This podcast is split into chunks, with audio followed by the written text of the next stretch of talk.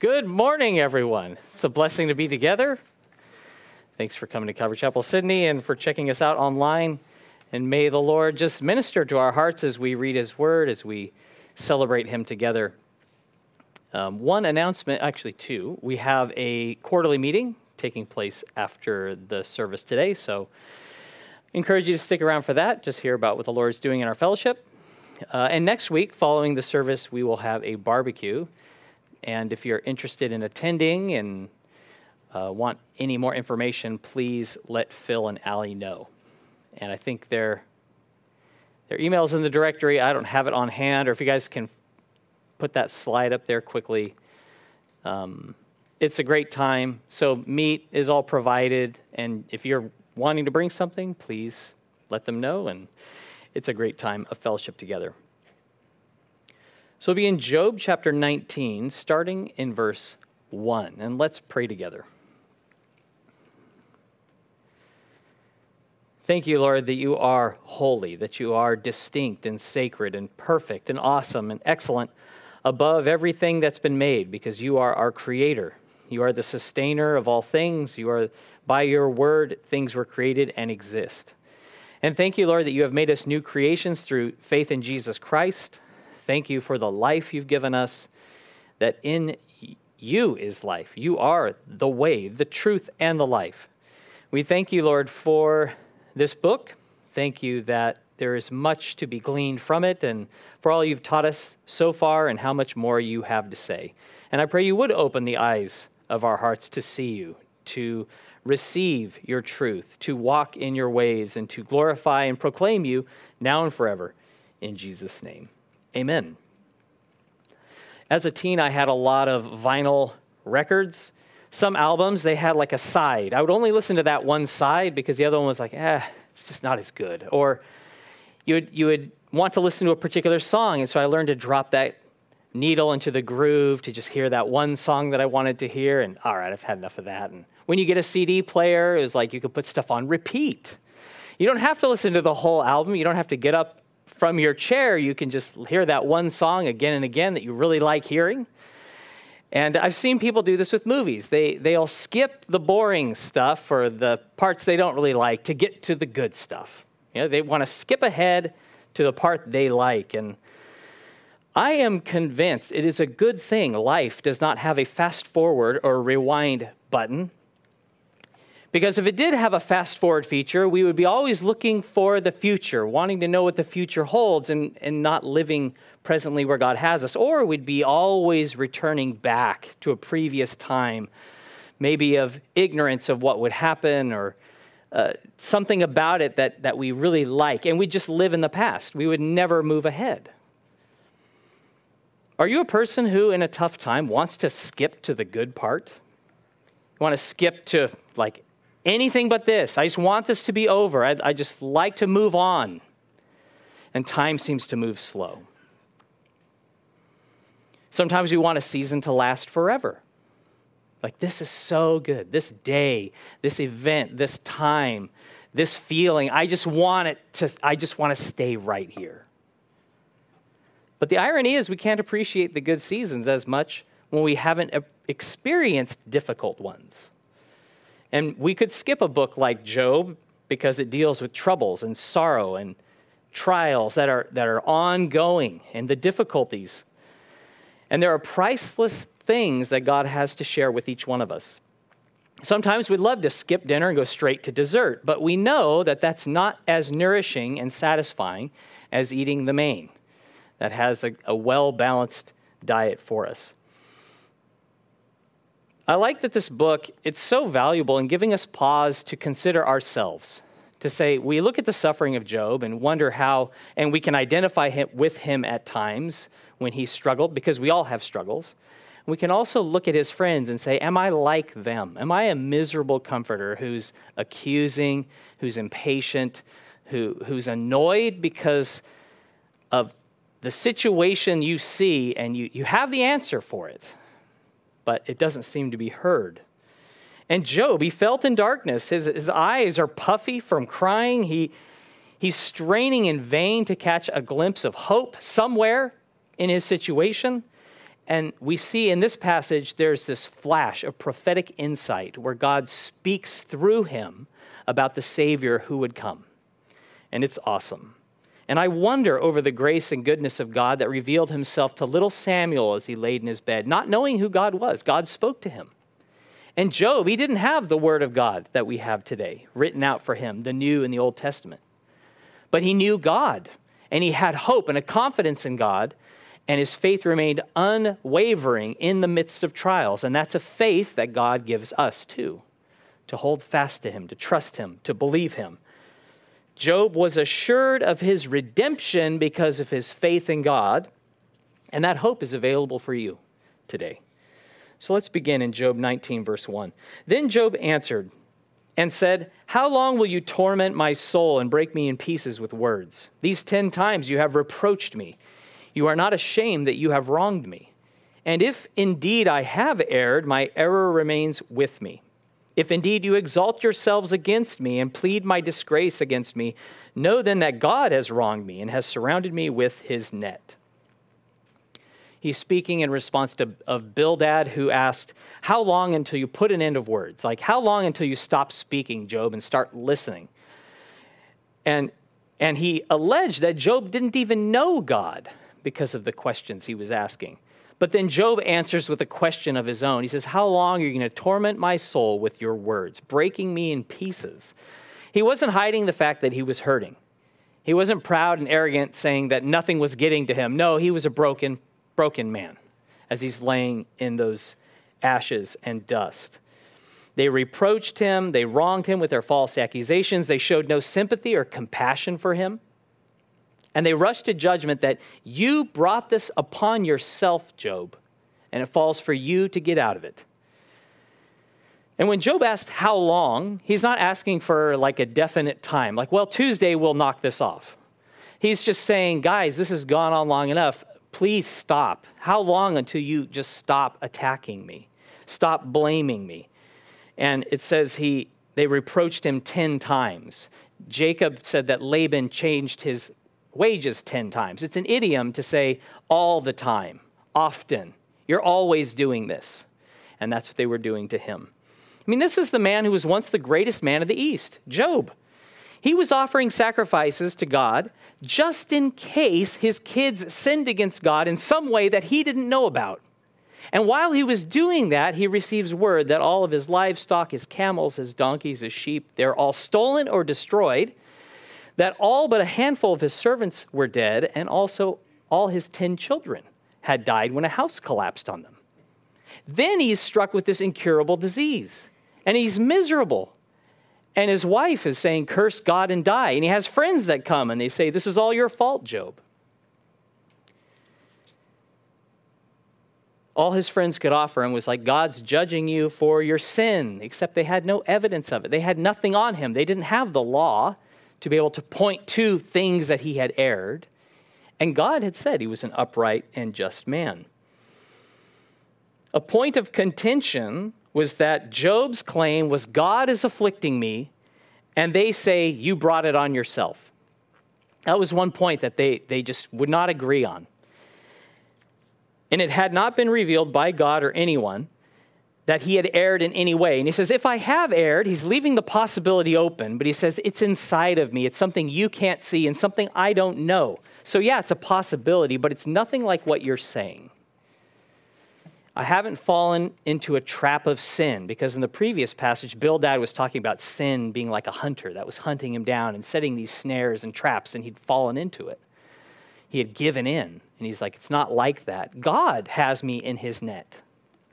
Verse 7 If I cry out concerning wrong, I am not heard. If I cry aloud, there is no justice. He has fenced up my way so that I cannot pass and he has set darkness in my paths. He has stripped me of my glory and taken the crown from my head. He breaks me down on every side, and I am gone. My hope he has uprooted like a tree. He has also kindled his wrath against me, and he counts me as one of his enemies. His troops come together and build their road against me. They encamp all around my tent. Job did not feel like God or his friends were hearing him, they weren't listening to him. They were so primed to make their point, so sure that they were correct in their assessment of Job's situation, what he needed to do. They weren't listening to the things he was saying, and they didn't have compassion or sympathy for him.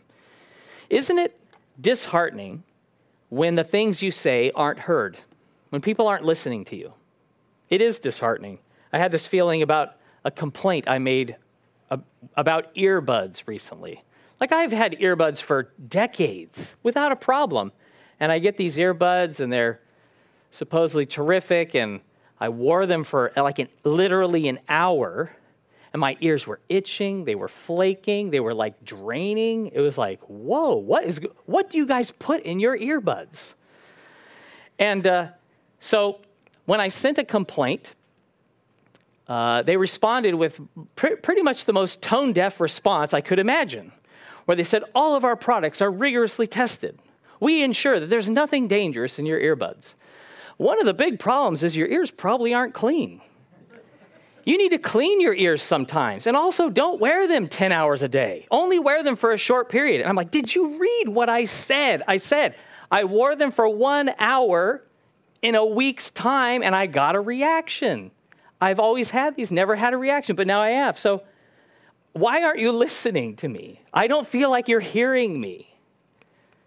And you feel like pretty helpless at that time because they're just not, they're just covering themselves and saying what a great company they are. Oh, and if you have any other questions, just ask. Okay.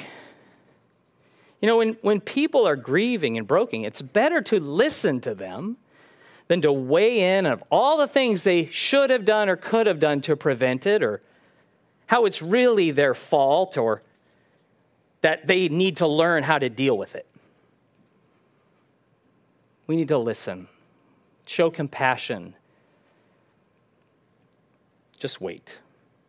We don't have to try to defend God's honor because someone is suffering.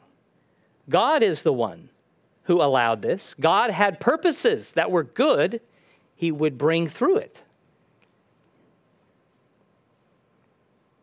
Instead of blaming the tormented soul, we can say with compassion, I'm so sorry. And listen. Job admitted he was in the dark. He didn't know what to do, how to move forward. God had not shed light on his situation at all. He felt trapped in a prison of pain and darkness. And he compares his plight as a king who's been defrocked, who's been stripped of his crown, his glory, and power. And people once came to him for judgment, and Job could just say the word and minister and make a difference in the lives of others. People would come to him seeking his advice and his help. He, he used to strengthen the weak, but now people wouldn't even listen to him. He was a shell of his former self. He was at a point where he was really broken and unrecognizable. The second thing, Job said that God uprooted his hope like a tree. Now, as long as a tree is in the ground, there's a chance it can grow, it can sprout again. We've seen trees in areas that were badly burned that sprang back to life with rain, with a bit of time. But a tree that's fallen over and has no roots in the ground, it's going to dry out. It's dead. It's not going to grow. It's not going to be fruitful any longer. Job compared himself to an enemy that God had surrounded. And he says he built a road. So it's not like he sent in some special forces to attack him, you know, like a get in, get out they were going to besiege them. They, they built a road to accommodate troops and munitions and equipment. And it was a long process where he's like, a thoroughfare for that army is to my tent. He didn't have a castle to barricade himself in, there was no keep where he could find security. He is in a tent. Like there was no safety there. If you guys knew bears and lions and you know, thieves were abundant in a forest and you're in a tent. How secure do you feel? Not very secure. So, Job, he's showing, like, I, I'm conscious of the honor that I've lost, of my inability to do what I once could do. I'm hopeless of being fruitful again. I feel attacked, overwhelmed, and insecure. You're just surrounding me. He's kind of like a boy who's being bullied who's shouting uncle, and the more he shouts, the harder he gets punched. And his friends are looking at him going, Well, I guess he deserves it. Not showing any compassion on him. Job 19, verse 13. He has removed my brothers far from me, and my acquaintances are completely estranged from me. My relatives have failed, and my close friends have forgotten me. Those who dwell in my house and my maidservants count me as a stranger. I am an alien in their sight. I call my servant, but he gives no answer. I beg him with my mouth. My breath is offensive to my wife, and I am repulsive to the children of my own body. Even young children despise me. I arise and they speak against me. All my close friends abhor me, and those whom I love have turned against me. My bone clings to my skin and to my flesh, and I have escaped by the skin of my teeth. He describes himself as being lonely, estranged from his brothers, his friends, and acquaintances. He feels like everyone was far away they had forgotten all about him. When he was most needy, they failed to support him. Now, it's hard to tell if this was actually the reality or how Job felt, and likely it's a mix of the two. He had been forgotten. He had been, people were like, whoa, he's having a hard time. Let's give him some space. We don't want to catch what he has. and, and when they did show up, they were accusing him feelings of loneliness, it can have a profound negative impact on our outlook. And a really good example of this is in the book of Ruth with Naomi. She and her husband and two sons went to Moab because of a famine in Bethlehem. And while they were there, her husband died. Her sons were both married, but they both died and left widows. So she's widowed. She has two daughters in law. And when there was a report that food was now being grown in Bethlehem, she aimed to return. And she told her daughter in law, Ruth and Orpah, she says, Go back to your gods, go back to your people, and your, your, I have nothing to offer you, okay? I'm empty. It's unfair for me, for you to wait around until I maybe am married again and maybe have a son that you could maybe marry. Instead, Go back to your family, go back to your gods. And Orpah goes, Okay. She kisses her, leaves. But Ruth says she clung to her. She says, I'm going where you go. Your God will be my God. I'm where you die, that's where I'm going to die and be buried. I mean, she was loyal. She loved her mother in law. And when she came back and people saw Naomi in Bethlehem again, they, it said the whole city was moved. And they go, Is this Naomi? And this is what she said. Now, Naomi means the name means lovely, pleasant, or delightful. But Naomi was anything but those things, because in Ruth 1 20 and 21 it says, But she said to them, Do not call me Naomi, call me Mara, for the Almighty has dealt very bitterly with me. I went out full, and the Lord has brought me home again empty. Why do you call me Naomi, since the Lord has testified against me, and the Almighty has afflicted me? So she justified her bitterness because what God had done to her. She felt empty. She felt alone. She fixed her focus on what she did not have anymore. She did not have a husband or sons, rather than the God who sustained her and the daughter in law who loved her. Now, Ruth, she could never replace Naomi's husband and sons, but in time she would come to appreciate Ruth and receive her love she felt empty, bitter, and alone, but God was with her. God would be faithful to her, and God would give her a son through Ruth. Job's friends, they weren't listening to him, and he says, My servants don't even listen to me. I'm begging them for help, and they just ignore me like I'm nobody. He says, My breath is offensive to my wife, and some of us can identify with that. Um, He could have had bad breath. It could also be she was just annoyed he still breathed. That's pretty rough, right? The fact he breathed so repulsed her, she just wanted him to be gone. He said, Even kids despise me, little children. You know, I'd love to hold my grandchildren, but they just run away from me. And they would say the darndest things about his smell and his appearance and just wounded him. In many cultures, older people were treated with reverence. They would be honored like Abraham, Isaac, and Jacob. They would be revered and they could do no wrong. But Job, he did not get this respect. He was treated with contempt and ridicule. And he says, I'm repulsive to the children of my own body. It suggests that he had grandchildren who were not um, who did not perish in that house falling. He says, My friends abhor me, they hate me, they've turned against me. And he's saying, My bone clings to my skin and to my flesh. I've escaped by the skin of my teeth. He's like, I am dangerously close to death. People don't even want to associate with me, lest they be afflicted as I am. Verse 21 Have pity on me, have pity on me, O you, my friends, for the hand of God has struck me. Why do you persecute me as God does, and are not satisfied with my flesh? So, twice he says, Guys, have pity on me, show compassion and mercy. Haven't I suffered enough? Haven't I suffered enough at the hand of God? Why do you feel the need to pile on, like you need to add to my pain? by accusing me of doing wrong, of being the one who brought this situation to pass. This word pity, it means favor, compassion, and mercy. It's more than feeling, it's benevolent action taken for the good of the person you sympathize with. I like what Webster said. He said, Pity, pay, pity is always painful, yet always agreeable. It's willing to suffer alongside someone because you love them and you care about them it seems like Job's friends found themselves unable to sympathize with him. They did not pity him.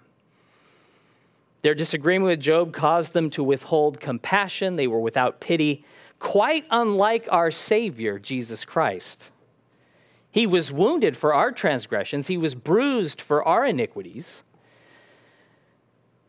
Because God became one of us by putting on human flesh, He understands us. The Bible says He sympathizes with us. So He shows favor, compassion, and mercy towards us. That also means He's merciful and gracious. Those who suffered, have you, have you seen this? Those who have suffered something, they are enabled to better sympathize with others who are suffering.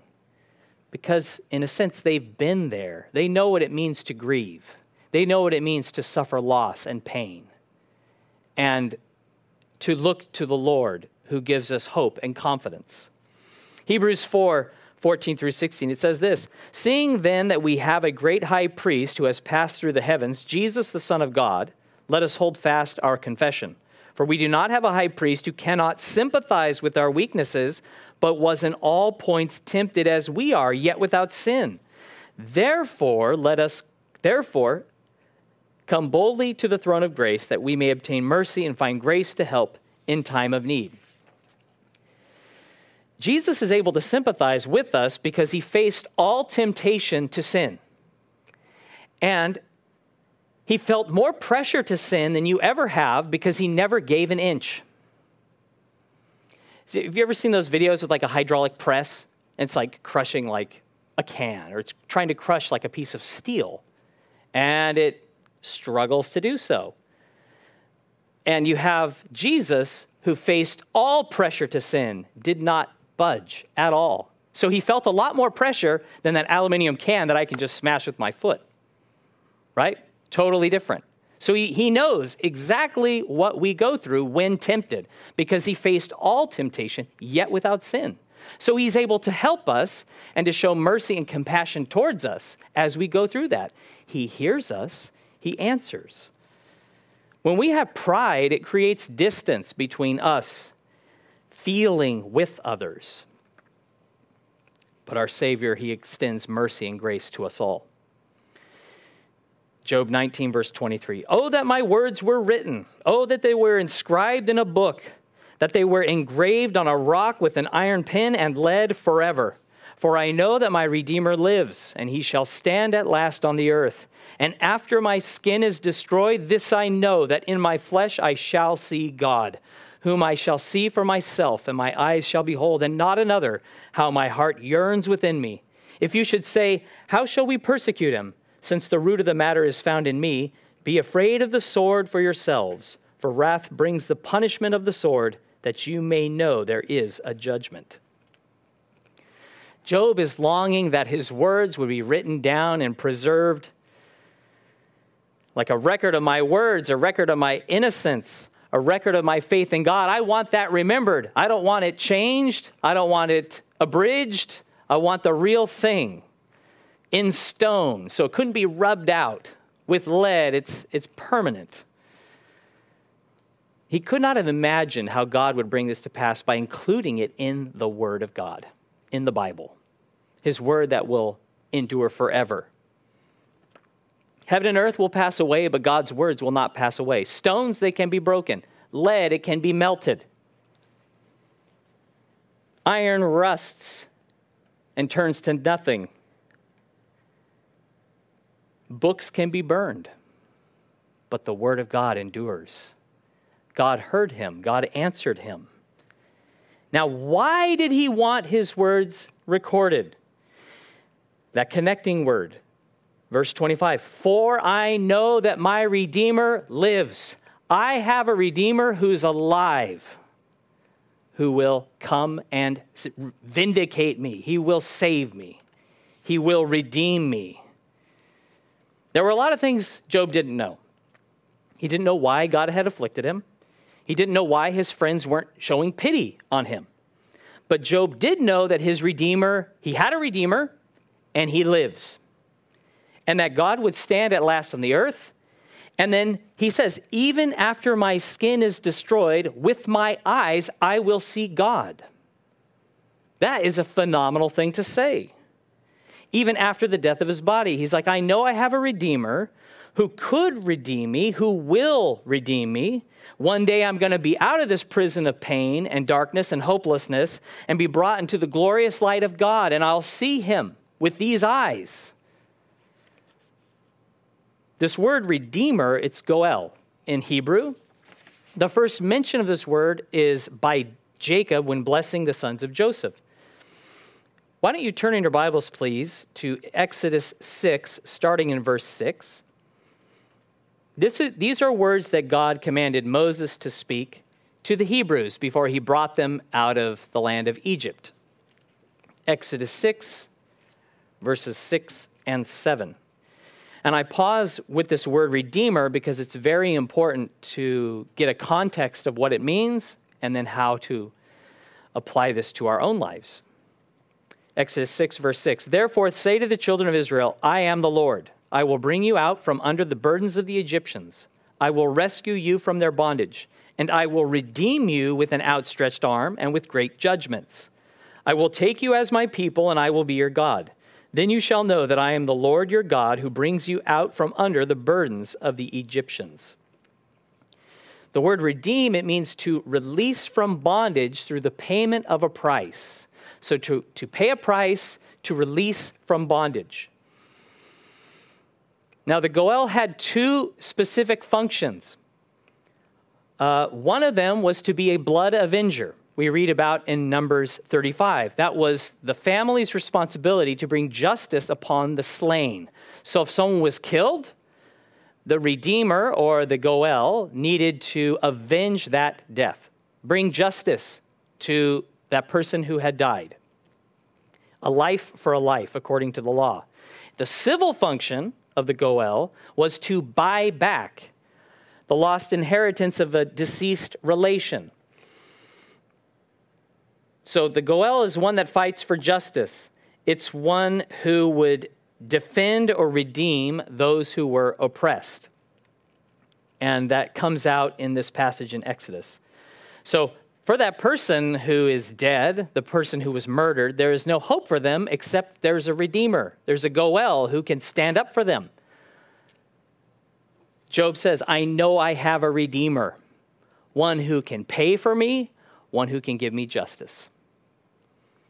Great example of the kinsman redeemer we find in the book of Ruth with Boaz, as I have mentioned previously, the widow Naomi and her widowed daughter in law Ruth. They went to live in Bethlehem, and there was this older, unmarried, wealthy gentleman who was a family uh, relative of Naomi who delighted to purchase the land that was Abimelech's from, um, or Ahimelech from Naomi and then to take Ruth the Moabitess as wife to raise up seed for the brothers, for Naomi's son's inheritance, so that the land would pass through the right line.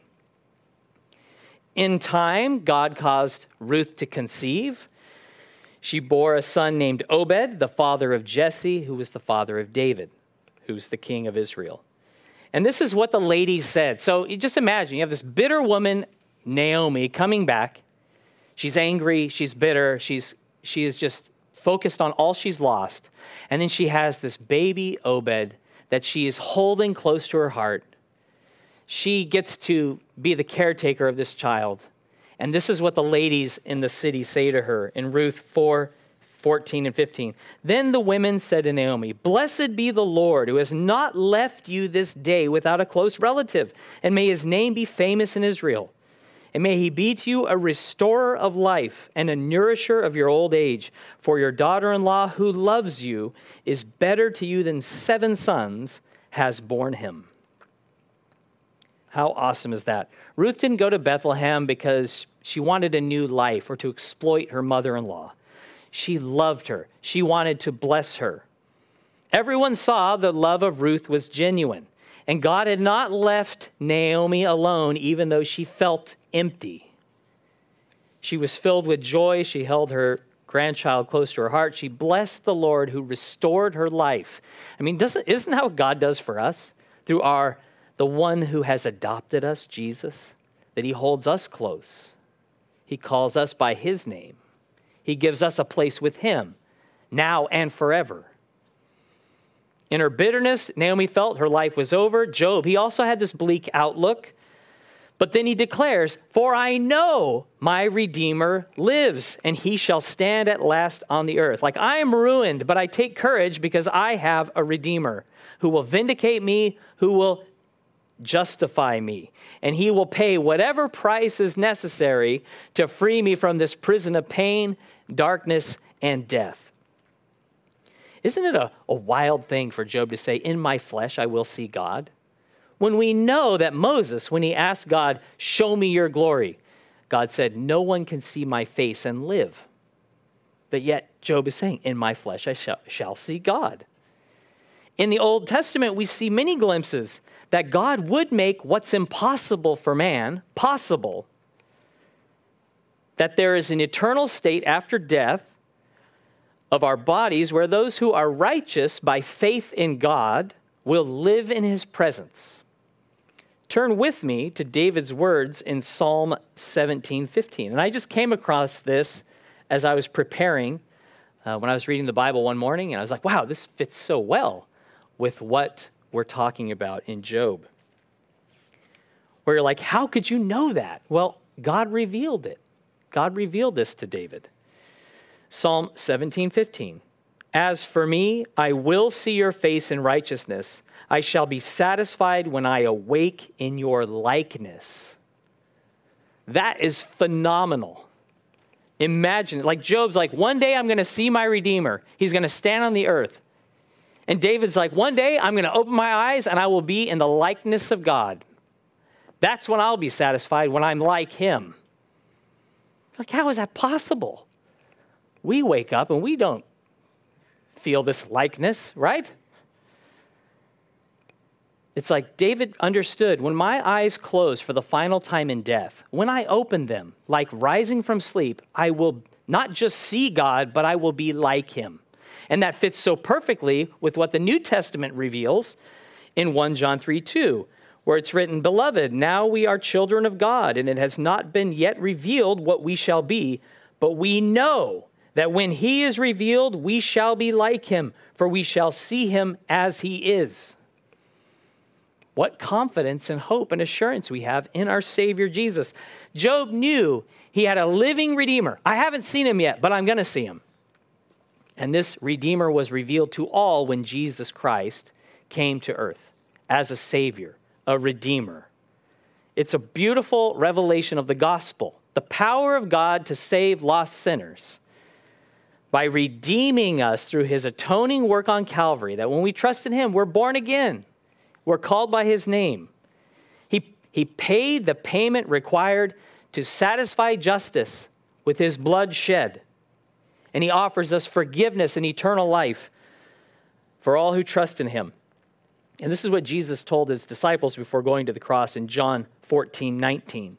He says, A little while longer, and the world will see me no more, but you will see me because I live, you will live also. Now, when the disciples saw Jesus die, they were devastated. They were just, their whole world was rocked. But think of this because I live, you will live also.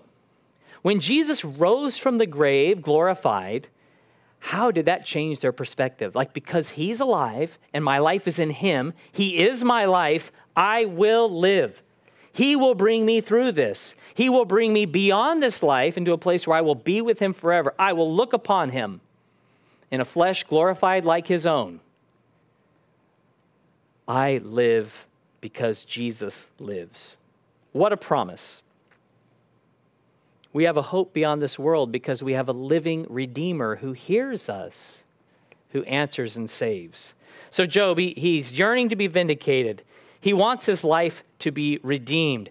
He's like, I want to skip to the good part. I want to skip to the good part of life where I'm not feeling this pain and I'm not in darkness anymore. And, and it can be like that for us too. We want to be vindicated.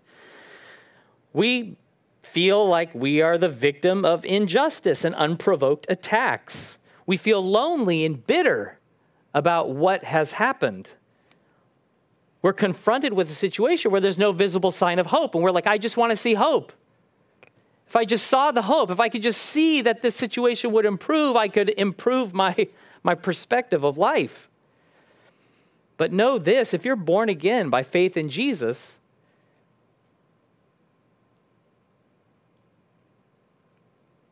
There's no skipping to the good part because Jesus is the good part. He is everything for us, He is our life. We can say with confidence, whatever befalls us, I know my Redeemer lives. Because Jesus lives, I will live also.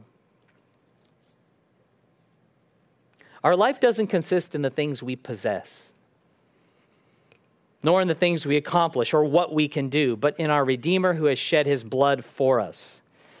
Paul had written this in Colossians that we can have knowledge of God's will in wisdom, we can walk worthy of God, fully pleasing him, we can be fruitful, we can be strengthened, we can be marked by patience, long suffering, and we can have joy and give thanks to God because of all Jesus has done. And it's, a, it's quite a long prayer in Colossians 1, but I just want to touch on one part of it if you'll turn to Colossians chapter 1, starting in verse 13. Just to emphasize again that Jesus is our Redeemer. He paid the price to free us. He has justified us, and He will bring judgment.